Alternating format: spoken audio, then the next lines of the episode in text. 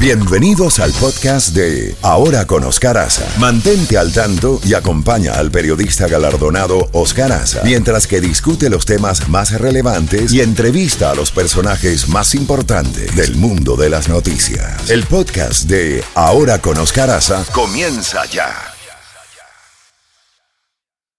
At Evernorth Health Services, we believe costs shouldn't get in the way of life-changing care, and we're doing everything in our power to make it possible.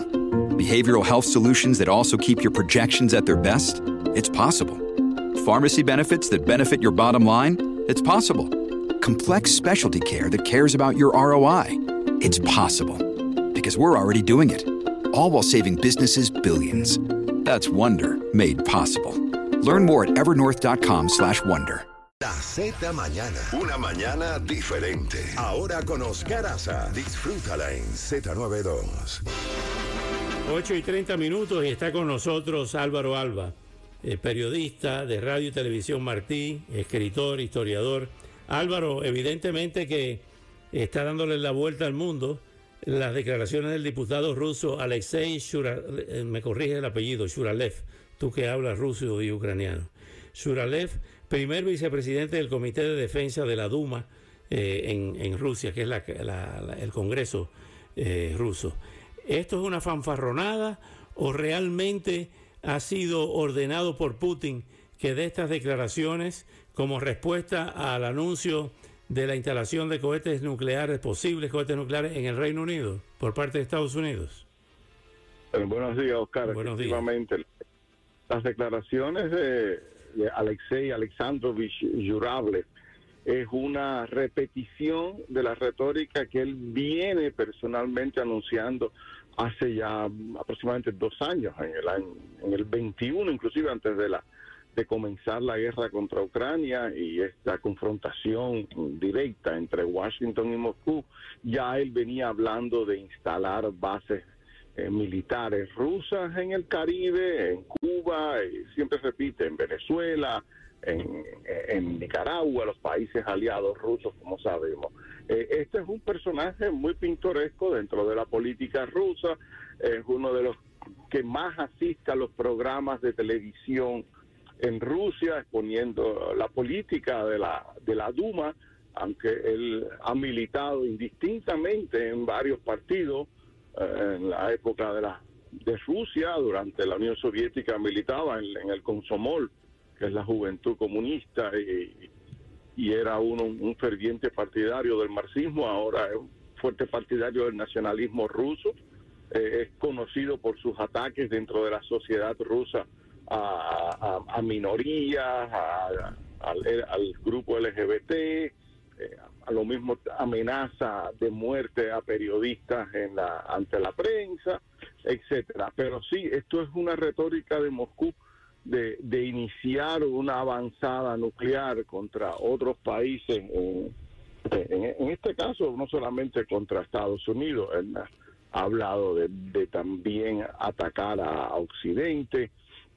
atacar a Francia y el instalar ojivas nucleares en Cuba se ha convertido en una predilección de los políticos rusos a la hora de amenazar a, a Estados Unidos. ¿Qué ha dicho La Habana de esto? ¿Qué ha dicho La Habana de estas amenazas? Mira, La Habana está en una situación muy complicada porque si, si lo niega, se está poniendo en contra de la retórica oficialista de, del Kremlin y si lo afirma se pone en una desventaja en la política que trata de apaciguarse con Estados Unidos y que lo quiten de la lista de países terroristas, etcétera indiscutiblemente que al igual que Bielorrusia, Cuba es uno de los aliados fundamentales del Kremlin eh, en el mundo, en los organismos internacionales, eh, en la, las visitas de, y el intercambio que hacen a nivel gubernamental. Inclusive funcionarios de la Cancillería rusa, eh, cuando se le ha preguntado sobre este tipo de, de idea, sobre estos planes, la respuesta más común ha sido no hay comentario al respecto. Sea, no, Ahora no, bien, los que conocemos un poquito, los que conocemos un poquito con la crisis de los misiles hace 62 años, curiosamente en el año 62, sabemos que eso que tanto han hablado aquí del pacto Kennedy-Khrushchev, eso no fue eh, un, pacto porque no fue refrendado por el Congreso. Fue una serie de cartas intercambiadas desde la Duma en la que estaba Khrushchev y eh, entre la, eh, Nikita Khrushchev y John Fitzgerald Kennedy. Fueron cartas. Se habla entre 7 y 11 cartas. Ahora bien, ese pacto no fue refrendado por el Congreso. Ese pacto técnicamente, desde el punto de vista jurídico del derecho internacional, no existe. El compromiso fue, retiren los cohetes, no vamos a invadir a Cuba. Y hay unos cohetes por ahí por Turquía que pudieran removerse, que estaban obsoletos inclusive. Si se produce finalmente, si se concreta esta amenaza y tratan de penetrar eh, o de reinstalar los cohetes en Cuba, ¿qué podría pasar, Álvaro? Eh, evidentemente entramos dentro del campo de la especulación, pero entonces se rompería ese acuerdo de no invadir a Cuba por parte de Estados Unidos. Oscar, bien todo dicho, el, ese, ese acuerdo al que tácitamente muchos nos referimos como un garante de la estabilidad aquí en el continente, la no presencia de armas nucleares rusas, Estados Unidos no invadió a Cuba, nunca estuvo refrendado, nunca se fue, fue un acuerdo, era como una especie de palabra de caballeros.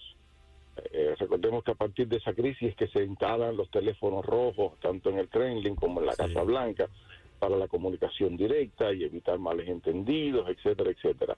Eh, ese acuerdo no existe, eh, no hay nada vinculante que ate a, Rusia a no poner cohetes o instalar cohetes o submarinos nucleares, llevarlos hasta la isla como tampoco no hay ningún acuerdo de Estados Unidos que prohíba enviar tropas a, Cuba.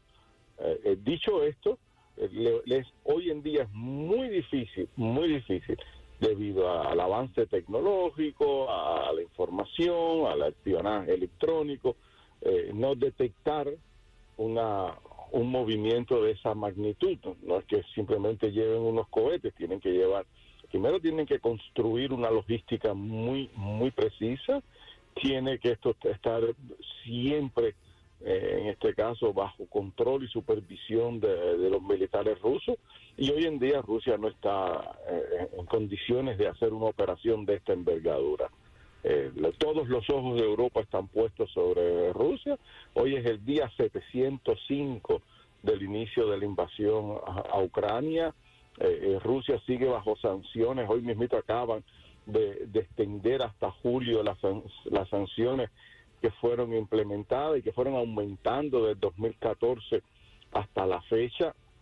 Eh, Rusia comenzando el fin de semana ya de noche en varias regiones, la más importante, la región de Leningrado, donde se encuentra San Petersburgo, le cortan de noche el internet ellos, um, el Ministerio de Defensa habla que es para coordinar y, evaluar bien el sistema de protección antidrones. Recordemos que Ucrania ha tenido la capacidad de mover drones 900 kilómetros, casi eh, eh, 1800 eh, millas hacia adentro de, Rusia. Y, precisamente Putin se encuentra ahora en la región de, San Petersburgo, ahí en su ciudad natal se encuentra descansando de cara a las elecciones presidenciales que van a ser entre el 15 y el 17 de marzo. Son casi tres días de, votación que, ha creado en las últimas elecciones la, Federación Rusa. Ya dijo el Kremlin que Putin no iba a participar en ningún debate, que el, que el presidente no debate. Esa es la expresión clásica de, de Dmitry Peskov, el portavoz del Kremlin y, eso es lo que se está Rusia ocupando en estos momentos. Ahora bien, en el caso, eh, quiero aprovechar eh, esta oportunidad para hablar de la gravedad del caso de Venezuela, del caso de lo que muchos consideran que es un asesoramiento permanente de La Habana para que no permitan, eh, como recomendó Fidel Castro a Daniel Ortega en el año 90, que las revoluciones no pasan por las urnas y Ortega se vio obligado, los sandinistas, a ir a, esas elecciones que perdieron. Eh, luego volvieron al poder por los errores y la corrupción de los Arnoldo Alemán y de, y de Bolaños y eso. Ahora bien, ¿cómo ves la situación de Venezuela cuando el, régimen de Maduro ha pateado la mesa, eh, imposibilitando por ahora que María Corina Machado sea la candidata opositora que puede derrotarlos en las urnas? Tanto el régimen de La Habana como de Nicaragua y, Venezuela son, son difíciles de, de, predecir en el sentido de que no hay una lógica en sus actuaciones. Eh, vimos primero toda la bravuconería contra Guyana y después el viajar a, a una islita para ponerse de acuerdo y bajar la tensión. Ya tú no oyes hablar en la del Esequibo en la, en la prensa venezolana y primero escuchábamos que estaban sentándose en una mesa de negociaciones, unos acuerdos en Barbados, el, Estados Unidos levantó las sanciones y ahora de pronto eh, el Tribunal Supremo eh, sigue inhabilitando a, opositores destacados, incluido María Corina, y lo, lo que te demuestra es que no, es, una, es un interlocutor en el cual tú no puedes confiar para llevar a cabo una negociación a un fin determinado, un fin favorable a todas las partes. Esto